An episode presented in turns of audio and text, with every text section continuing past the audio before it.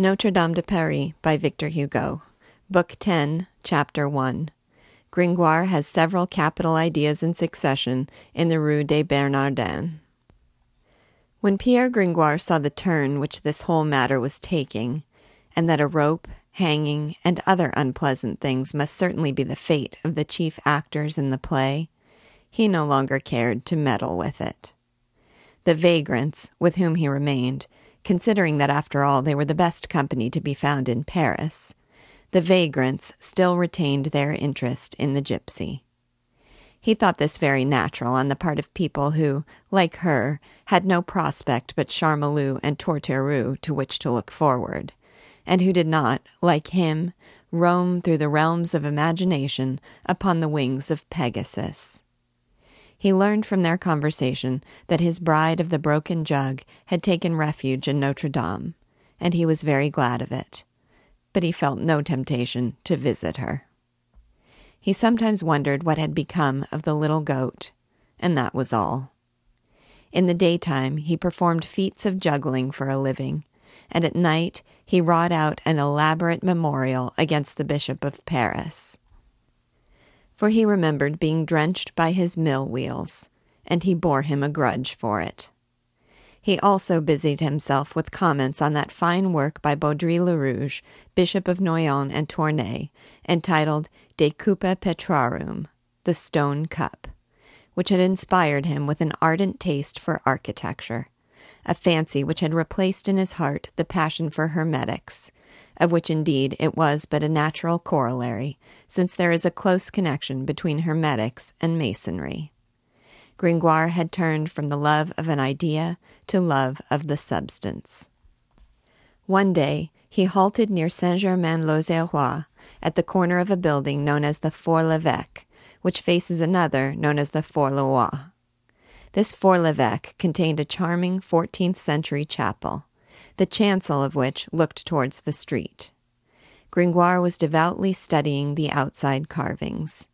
He was enjoying one of those moments of selfish, exclusive, supreme pleasure during which the artist sees nothing in the world but art, and sees the world in art. All at once he felt a hand laid heavily on his shoulder. He turned. It was his former friend, his former master, the archdeacon.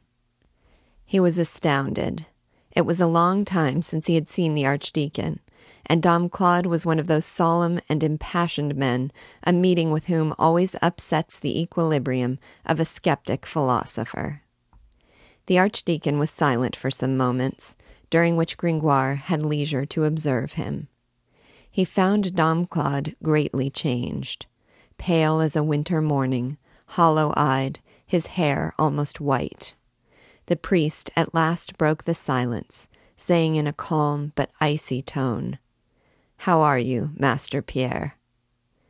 As to my health, answered Gringoire, well, well, I may say I am tolerably robust, upon the whole. I take everything in moderation. You know, master, the secret of good health, according to Hippocrates. Id est, cibi potus somni venus omnia moderata sint food, drink, sleep, love, all in moderation. Then you have nothing to trouble you, Master Pierre, replied the Archdeacon, looking fixedly at Gringoire. No, by my faith.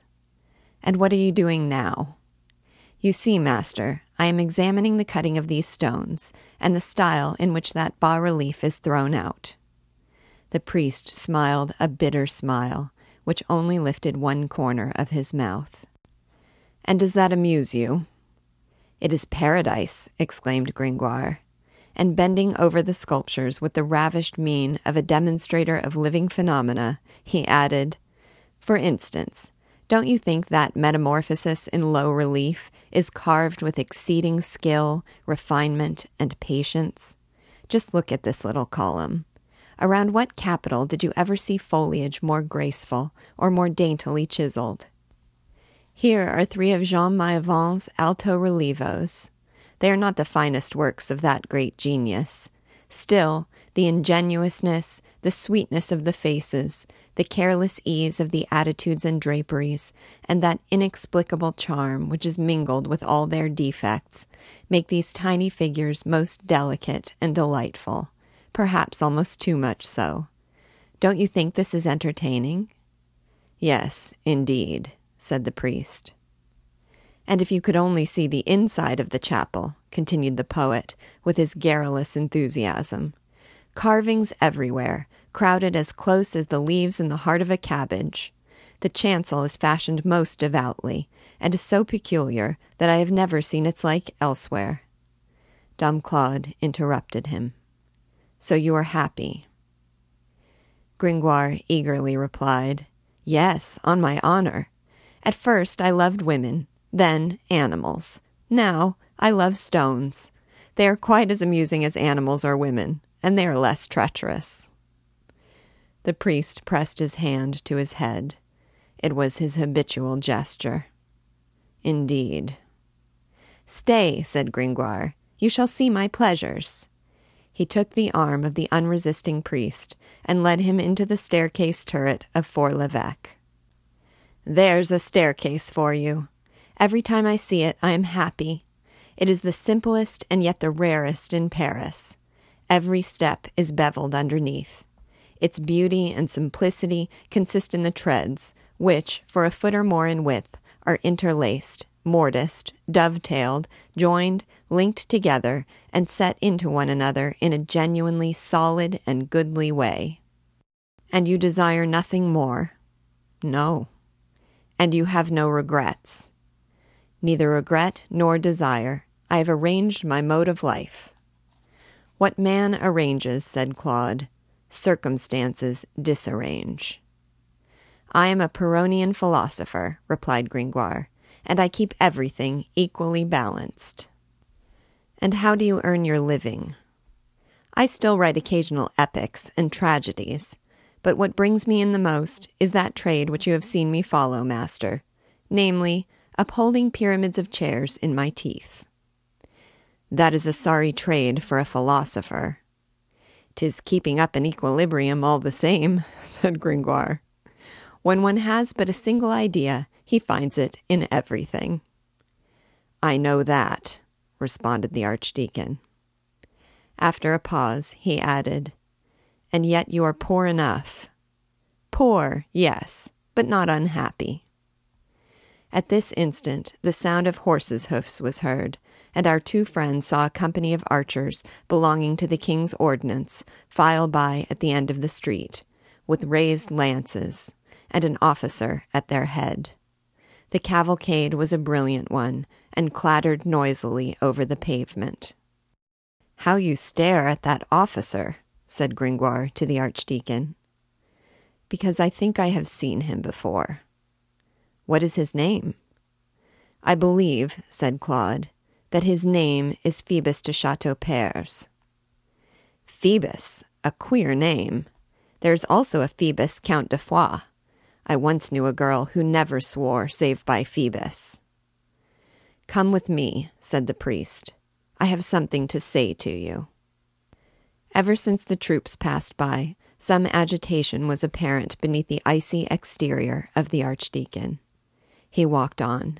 Gringoire followed, accustomed to obey him, like all who ever approached that man full of such ascendancy. They reached the Rue des Bernardins in silence, and found it quite deserted. Here Dom Claude paused. What have you to tell me, master? asked Gringoire. Don't you think, replied the Archdeacon, with a most reflective air, that the dress of those horsemen whom we just saw is far handsomer than yours and mine? Gringoire shook his head. In faith, I like my red and yellow jacket better than those scales of steel and iron. What pleasure can there be in making as much noise when you walk as the Quai de la Ferraille in an earthquake? Then, Gringoire, you never envied those fine fellows in their warlike array? Envied them what, Sir Archdeacon? Their strength, their armor, or their discipline, philosophy and independence in rags are far preferable. I would rather be the head of a fly than the tail of a lion. That's strange, said the priest meditatively. And yet a handsome uniform is a fine thing.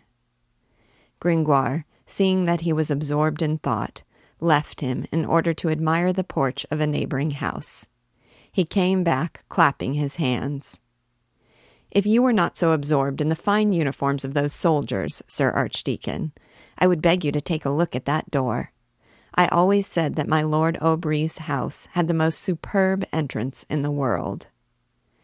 Pierre Gringoire, said the Archdeacon, what have you done with that little gypsy dancer? Esmeralda? What a sudden change of subject! Was she not your wife? Yes, by means of a broken pitcher. We are married for four years. By the way, added Gringoire, regarding the Archdeacon with a half bantering air, are you still thinking of her? And you, do you think of her no longer? Seldom. I have so many other things to occupy me. Heavens, how pretty that little goat of hers was. Did not the girl save your life? She did indeed, by Jupiter. Well, what has become of her? What have you done with her? I can't say. I fancy that they hanged her. You really think so? I'm not sure of it. When I saw that they had taken to hanging people, I withdrew from the game. Is that all you know about the matter? Stay. I was told that she had taken refuge in Notre Dame, and that she was in safety there, and I am delighted to hear it. And I can't find out whether the goat was saved along with her. And that's all I know about it. I'll tell you more, cried Dom Claude, and his voice, hitherto so low, slow, and almost muffled, became as loud as thunder. She did indeed take refuge in Notre Dame, but within three days justice will again overtake her, and she will be hanged upon the Place de Greve. Parliament has issued a decree. That's a pity, said Gringoire. The priest, in the twinkling of an eye, had recovered his coldness and calm. And who the devil, resumed the poet, has amused himself by soliciting an order of restitution? Why couldn't he have left Parliament in peace? What harm does it do if a poor girl takes shelter under the flying buttresses of Notre Dame, alongside of the swallows' nests? There are Satans in the world, replied the Archdeacon. That's a devilish bad job, observed Gringoire. The Archdeacon resumed after a pause. So she saved your life. From my good friends the vagrants. A little more or a little less, and I should have been hanged. They would be very sorry for it now. Don't you want to do anything to help her? With all my heart, Dom Claude. But what if I should get myself into trouble? What would that matter? What? What would it matter? How kind you are, master. I have two great works, but just begun. The priest struck his forehead. In spite of his feigned calmness, an occasional violent gesture betrayed his inward struggles. How is she to be saved? Gringoire said, Master, I might answer, Il Padelt, which is Turkish for God is our hope. How is she to be saved? dreamily repeated the Archdeacon. Gringoire, in his turn, clapped his hand to his head. See here, master, I have a lively imagination. I will devise various expedients. Suppose the king were asked to pardon her. Louis the Eleventh, to pardon. Why not? As well try to rob a tiger of his bone. Gringoire set to work to find some fresh solution of the difficulty.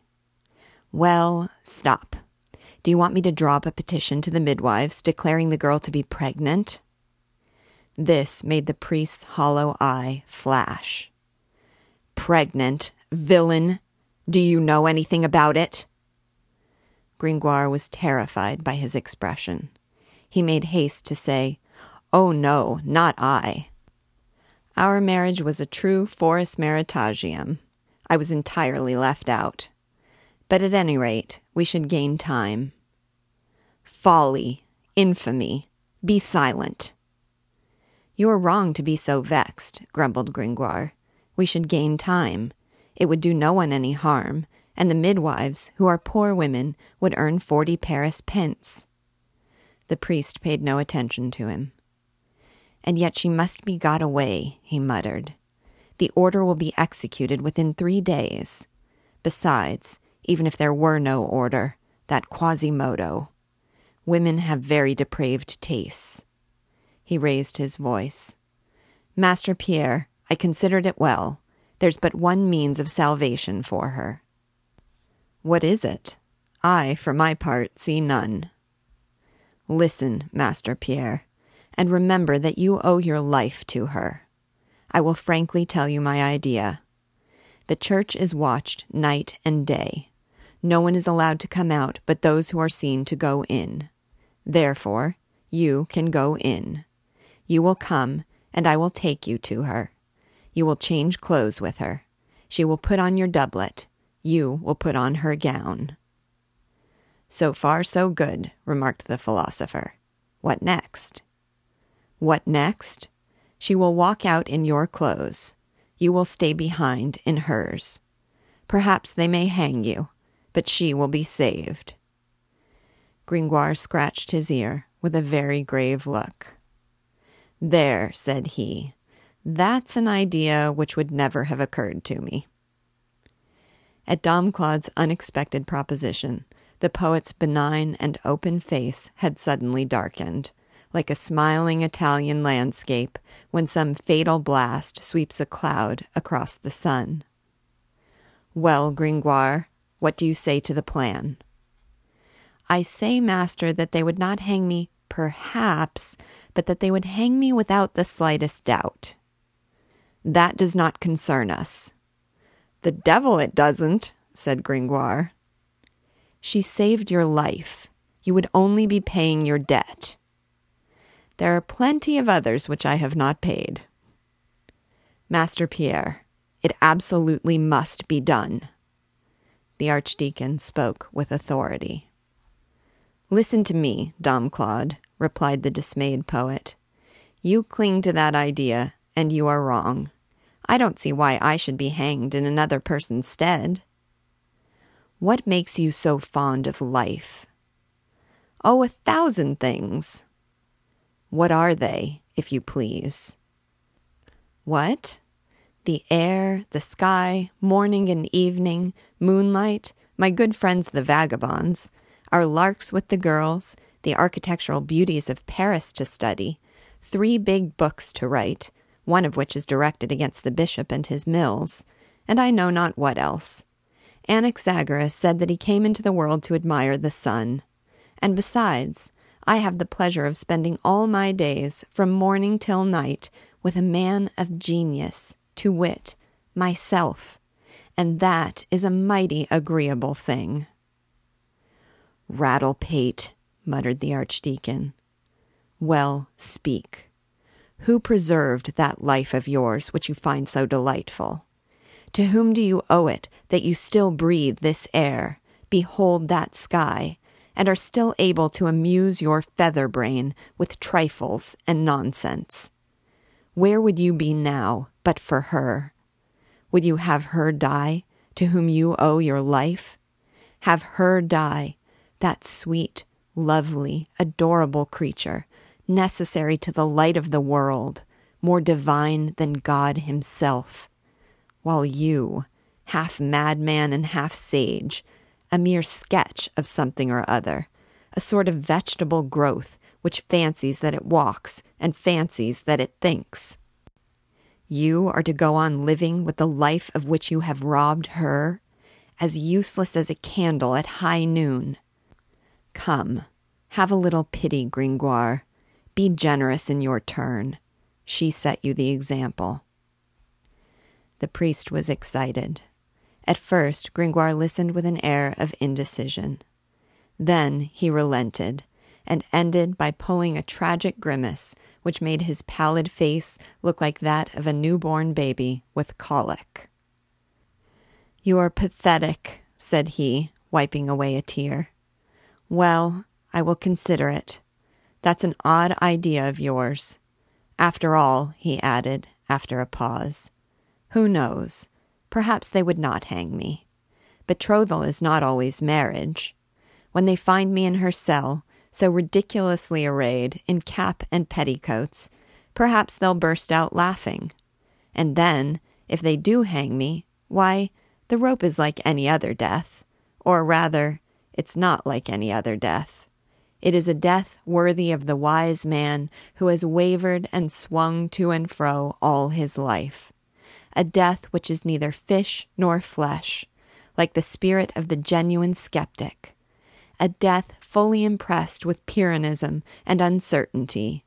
A happy medium between heaven and earth, which leaves one in suspense.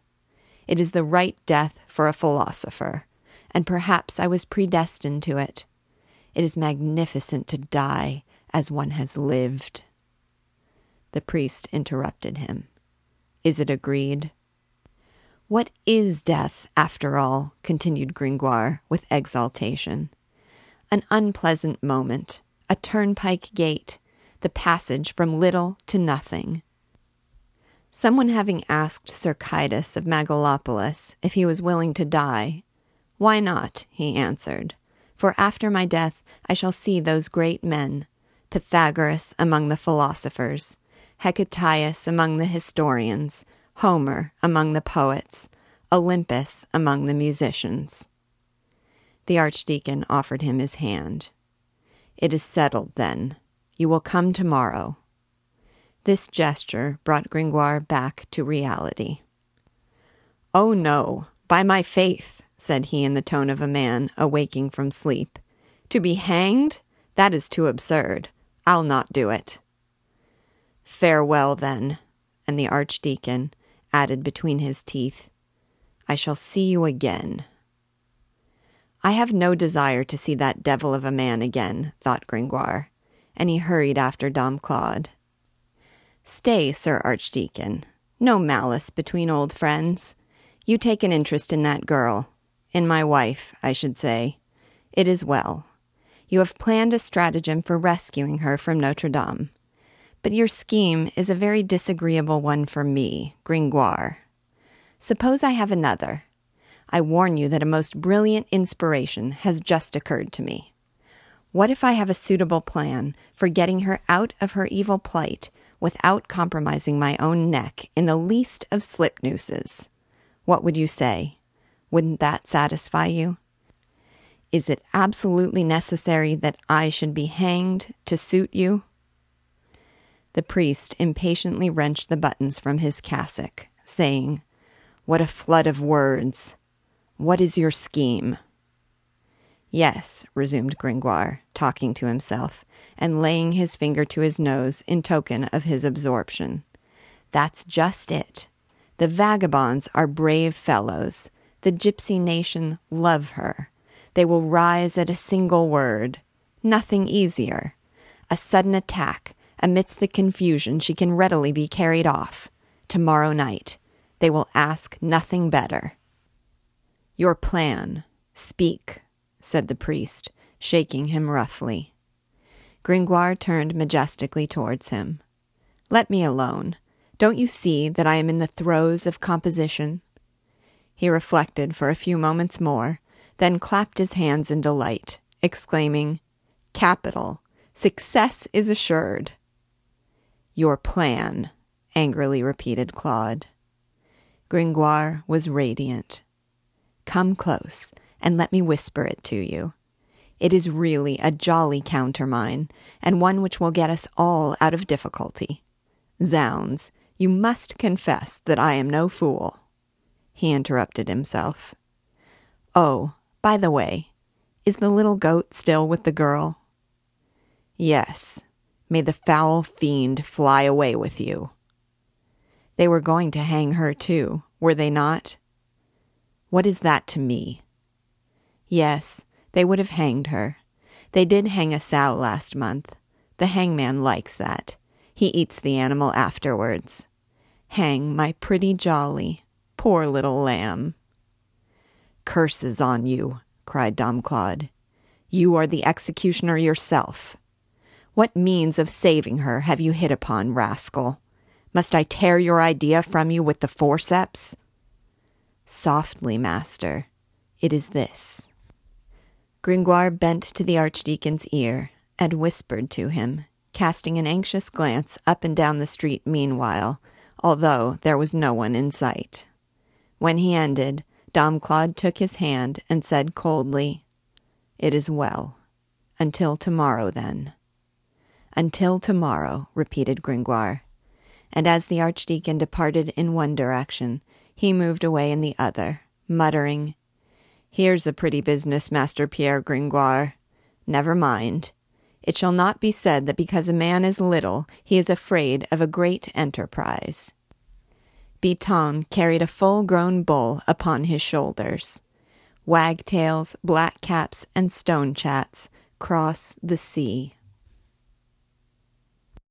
Chapter 2 Turn Vagabond The archdeacon, on returning to the cloisters, found his brother, Jehan de Moulin, awaiting him at the door of his cell. He had whiled away the fatigue of waiting by drawing upon the wall in charcoal his elder brother's profile, enriched with an exaggerated nose. Dom Claude scarcely looked at his brother. He had other cares. That merry, roguish face, whose radiance had so often brightened the priest's gloomy countenance, was now incapable of dissipating the clouds which grew daily thicker over that corrupt, mephitic, stagnant soul. Brother, timidly said Jehan, I have come to see you. The archdeacon did not even deign to look at him. Well, brother, continued the hypocrite, you are so good to me, and you give me such good advice, that I am always coming back to you. Well, alas, brother, how right you were when you said to me, Jehan, Jehan. Cessat doctorum doctrina, discipulorum disciplina. Jehan, be prudent. Jehan, be studious. Jehan, do not wander outside the college bounds at night without just cause, and leave from your master. Do not quarrel with the Picards. Noli Joannes verberare Picardos. Do not lie and molder like an illiterate ass, quasi asinus illiteratus, amidst the litter of the schools. Jehan, suffer yourself to be punished at the discretion of your master. Jehan, go to chapel every evening and sing an anthem with a collect and prayer to our glorious Lady, the Virgin Mary. Alas, what excellent counsels were these! Well, Brother, you see before you a guilty wretch, a criminal, a miserable sinner, a libertine, a monster. My dear brother, Jehan has trampled your advice beneath his feet. I am fitly punished for it, and the good God is strangely just. So long as I had money, I rioted and reveled and led a jolly life. Oh, how charming is the face of vice, but how ugly and crooked is her back. Now I have not a single silver coin. I have sold my tablecloth, my shirt, and my towel. No more feasting for me. The wax candle has burned out, and I have nothing left but a wretched tallow dip, which reeks in my nostrils. The girls laugh at me. I drink water. I am tormented by creditors and remorse. What else? said the Archdeacon. Alas, dearest brother, I would fain lead a better life. I came to you full of contrition. I am penitent. I confess my sins. I beat my breast lustily. You were quite right to wish me to become a licentiate and sub monitor of the Collège de Torchi. I now feel that I have the strongest vocation for that office. But I have no ink. I must buy some. I have no pens. I must buy some. I have no paper. I have no books. I must buy some. I am in great want of a little money for all these things, and I come to you, brother, with a contrite heart. Is that all? Yes, said the student, a little money. I have none. The student then said with a grave and at the same time resolute air, Very well, brother. I am sorry to be obliged to tell you that very fine offers and propositions have been made me by another party. You will not give me the money? No?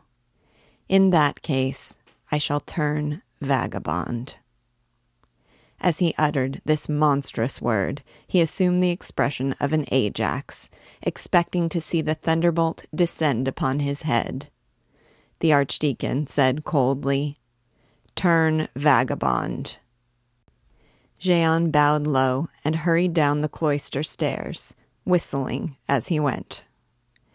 Just as he passed through the courtyard of the cloisters, under his brother's window, he heard that window open, looked up, and saw the archdeacon's stern face at the aperture. Go to the devil, said Dom Claude. This is the last money which you will ever get from me. At the same time, he flung at Jehan a purse, which raised a large lump on his forehead, and with which he departed, at once angry and pleased, like a dog pelted with marrow bones. Chapter 3 Joy Forever The reader may remember that a part of the Court of Miracles was enclosed by the ancient boundary wall of the city, many of whose towers had at this time begun to fall into ruin. One of these towers had been made into a pleasure house by the vagabonds. There was a tavern in the lower portion, and other things above. This tower was the most lively and consequently the most horrible spot in the vagrant community. It was a sort of monstrous beehive which buzzed and hummed night and day.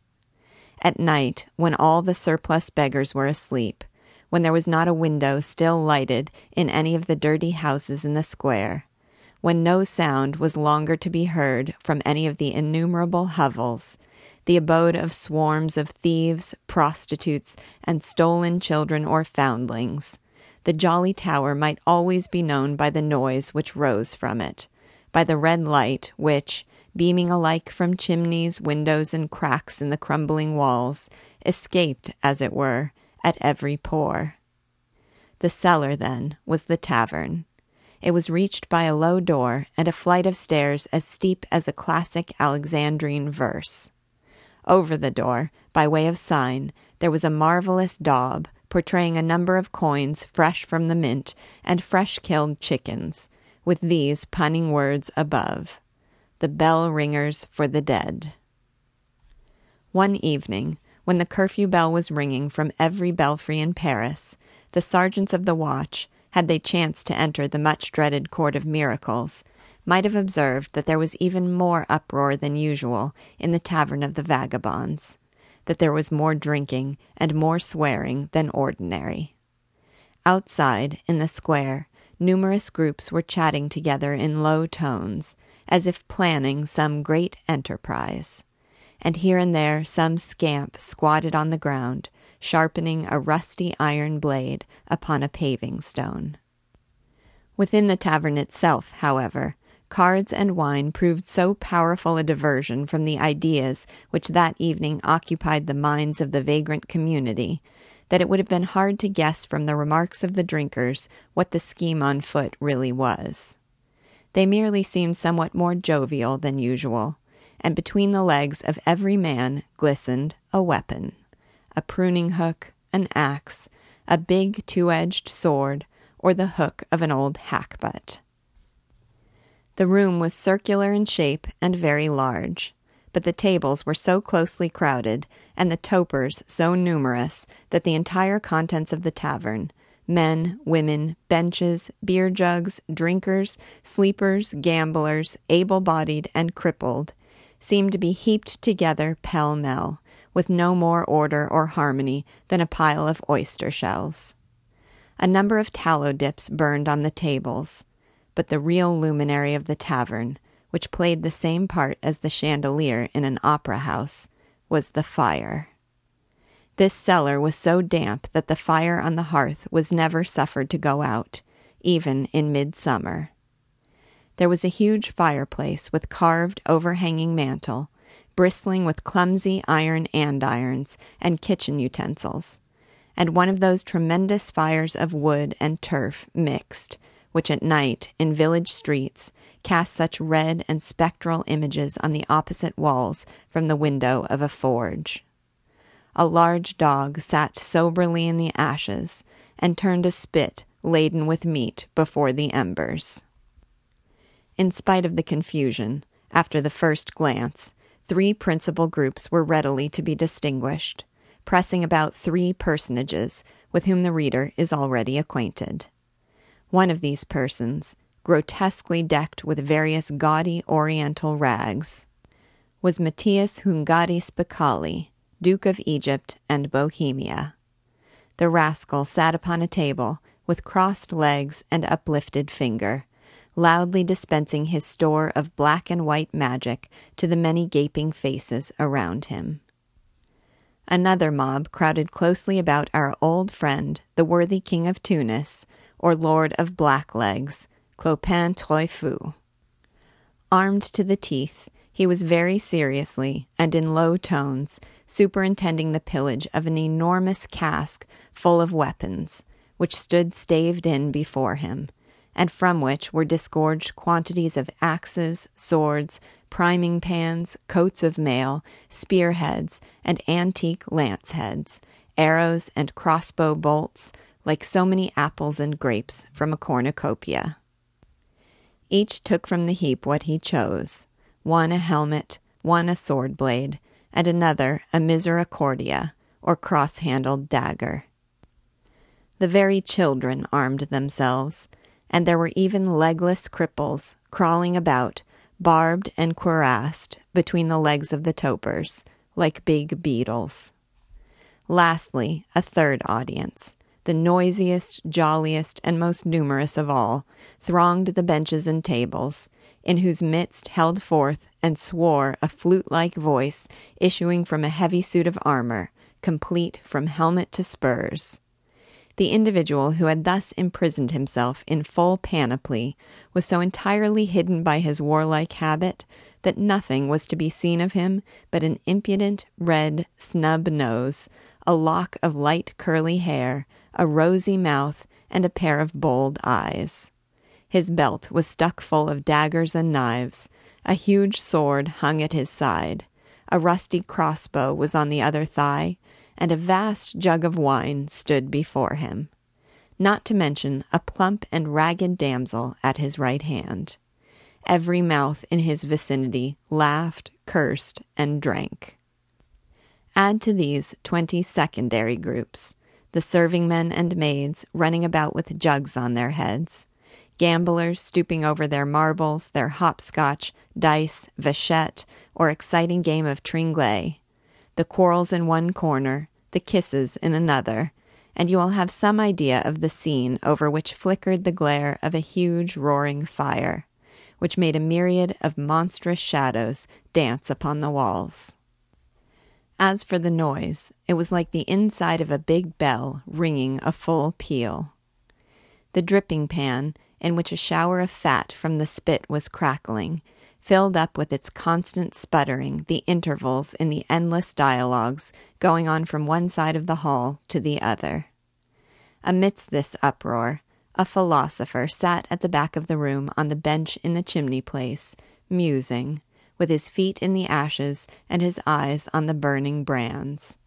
It was Pierre Gringoire. Come, make haste, arm yourselves. We march in an hour said Clopin Trouillefou to his men of slang. A girl hummed, Good night, mamma, good night, my sire, who sits up last, rakes down the fire. Two card players disputed together. Knave, cried the redder faced of the two, shaking his fist at the other. I will mark you with the club. Then you can take the place of the knave of clubs in the king's own pack of cards. Oof, roared a Norman, readily to be recognized by his nasal twang. We are crowded together here like so many saints at Caillouville. Boys, said the Duke of Egypt to his followers, speaking in falsetto tones, The witches of France attend their Sabbath without broomstick or ointment or any steed, merely by uttering a few magical words. Italian witches always keep a goat waiting for them at the door. All are obliged to go up the chimney. The voice of the young scamp, armed from head to foot, rose above the uproar. Noel! Noel! he shouted. Today I wear armor for the first time. A vagrant. I am a vagrant by Christ's wounds. Give me a drink. Friends, my name is Jehan Frollo du Moulin, and I am a gentleman born. It is my opinion that if God himself were a gendarme, he would turn plunderer. Brothers, we are about to go on a fine expedition. We are valiant fellows. Assault the church, break open the doors, carry off the lovely damsel in distress, save her from her judges, save her from the priests, dismantle the cloisters, burn the bishop in his palace. We'll do all this in less time than it takes a burgomaster to eat a spoonful of soup. Our cause is just. We will strip Notre Dame, and that's the end of it. We'll hang Quasimodo. Do you know Quasimodo, ladies? Did you ever see him ring the big bell of Whit Sunday until he was out of breath? My word, it's a lovely sight. He looks like a devil astride of a great gaping pair of jaws.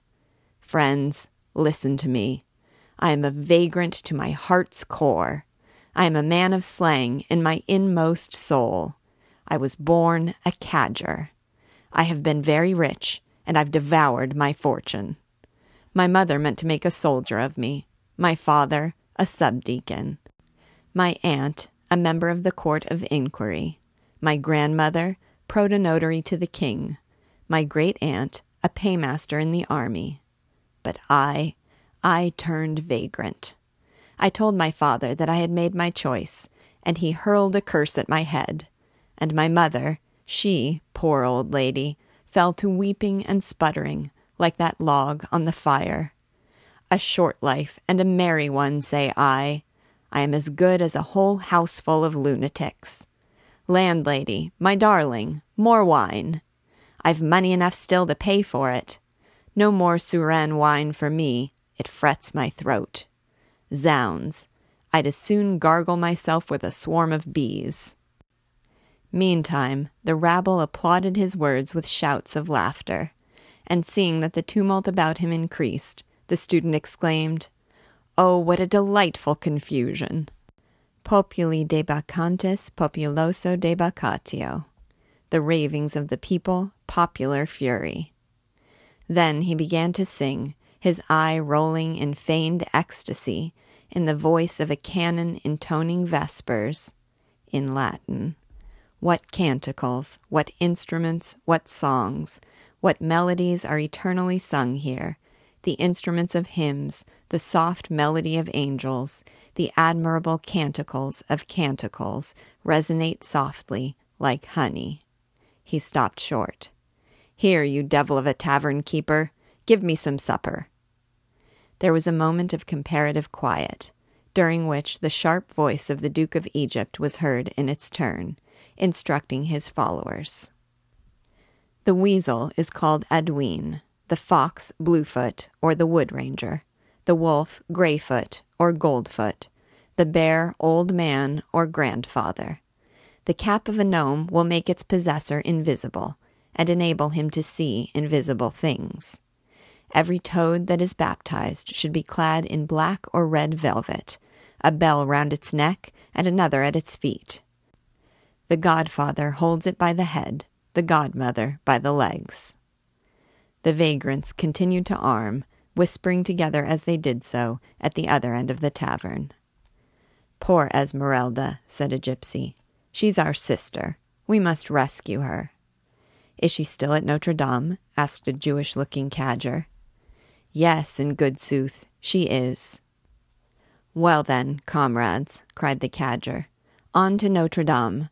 So much the more that there are two statues in the chapel of Saint Ferréol and Saint Ferrution, one of Saint John the Baptist and the other of Saint Anthony, of solid gold, the two together weighing seven golden marks and fifteen sterlings, and the silver gilt pedestals weigh seventeen marks and five ounces.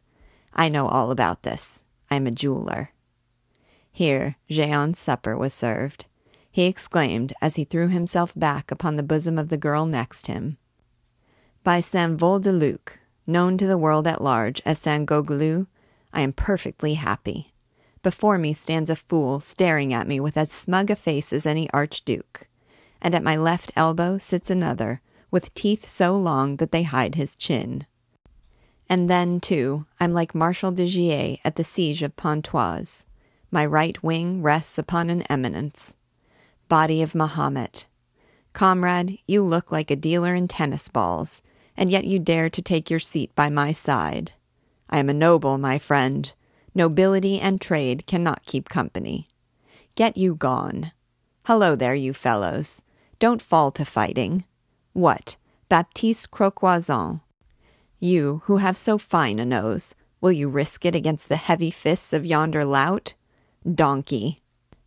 Non quiquam datum est haberi nasum. It is not given to everyone to have a nose. You are indeed divine, Jacqueline Ronge-Oreille. Tis a pity you're so bald. Hello, my name is Jean Frollo, and my brother is an archdeacon. May the devil take him. Every word I say is true. When I turned vagabond, I cheerfully renounced the half of a house situated in paradise which my brother promised me. De medium domum in paradiso. I quote the scriptures. I have an estate in fee in the Rue Tirechappe, and all the women are in love with me, as truly as it is true that St. Aloysius was an excellent goldsmith, and that the five handicrafts of the good city of Paris are those of the tanners, leather dressers, baldric makers, purse makers, and cordwainers, and that St. Lawrence was broiled over eggshells. I swear, comrades that for a year I'll drink no wine if there be any lie in the words of mine. My charmer, it is moonlight. Only look yonder, through that loophole, how the wind rumples the clouds, as I do your kerchief. Come, girls, snuff the children and the candles. Christ and Mahomet, what am I eating now, by Jupiter? Ho there, you old jade! The hairs which are missing on the heads of your women I find in your omelets. I say, old girl, I like my omelets bald. May the devil put your nose out of joint. A fine hostelry of Beelzebub, this, where the wenches comb their heads with forks. So saying, he smashed his plate upon the paved floor, and fell to singing at the top of his lungs. And for this self of mine, now by the blood divine, no creed I crave, no law to save. I have no fire, I have no hut, and I require no faith to put in monarch high or deity. Meantime, Clopin Trouillefou had finished his distribution of arms. He approached Gringoire, who seemed plunged in deep thought, with his feet upon an andiron. Friend Pierre, said the king of blacklegs, what the devil are you thinking about? Gringoire turned to him with a melancholy smile. I love the fire, my dear lord, not for the trivial reason that the fire warms our feet or cooks our soup, but because it throws out sparks. I sometimes spend hours in watching the sparks fly up. I discover a thousand things in these stars that sprinkle the black chimney back. These stars are worlds as well. May I be struck by lightning if I understand you, said the vagrant. Do you know what time it is? I do not, replied Gringoire. Clopin then went up to the Duke of Egypt. Comrade Matthias, this is not a lucky moment for our scheme. They say that King Louis XI is in Paris. So much the more reason for rescuing our sister from his claws, answered the old gypsy. You speak like a man, Matthias, said the king of Tunis. Moreover, we will act adroitly. We need fear no resistance within the church. The canons are mere hares, and we muster strong the officers of the Parliament will be nicely taken in tomorrow when they come to seize her. By the Pope's bowel, I don't want the pretty maid hanged. With these words, Clopin left the tavern. Meantime, Jehan shouted in hoarse tones, I drink, I eat, I am drunk, I am Jupiter himself. Ha! Pierre, L'Assommeur, if you stare at me like that. I'll dust your nose with my fist. Gringoire, on his side, roused from his meditations, was contemplating the wild, noisy scene before him, muttering between his teeth, Luxuriosa res vinum et tumultuosa ebrietas. Wine is a thing of luxury, drunkenness of tumult. Alas, I have good reasons for not drinking, and how aptly Saint Benedict says, Vinum apostatari facit etiam sapientes. To abstain from wine also makes men wise. At this instant Clopin returned, and cried in a voice of thunder, Midnight! At this word, which had the effect of boot and saddle upon a regiment at rest, all the vagrants, men, women, and children, rushed hurriedly from the tavern, with a great clatter of arms and old iron. The moon was overcast. The Court of Miracles was quite dark. There was not a light to be seen, and yet it was far from being empty. A crowd of men and women, talking together in low tones, had collected. There was an audible buzz of voices and a glitter of all sorts of weapons in the darkness. Clopin mounted a huge stone. To your ranks, men of slang, he cried. To your ranks, gypsies. To your ranks, Greeks. There was a stir in the gloom. The vast multitude seemed to be forming into line. After a brief pause, the king of Tunis again raised his voice. Now, silence as we pass through Paris. The chive in the Cly is the password. The torches will not be lighted until we reach Notre Dame. Forward, march. Ten minutes later, the horsemen of the watch fled in terror before a long procession of dark, silent men descending upon the Pont au Change through the crooked streets which traverse the closely built region of the Halles in every direction.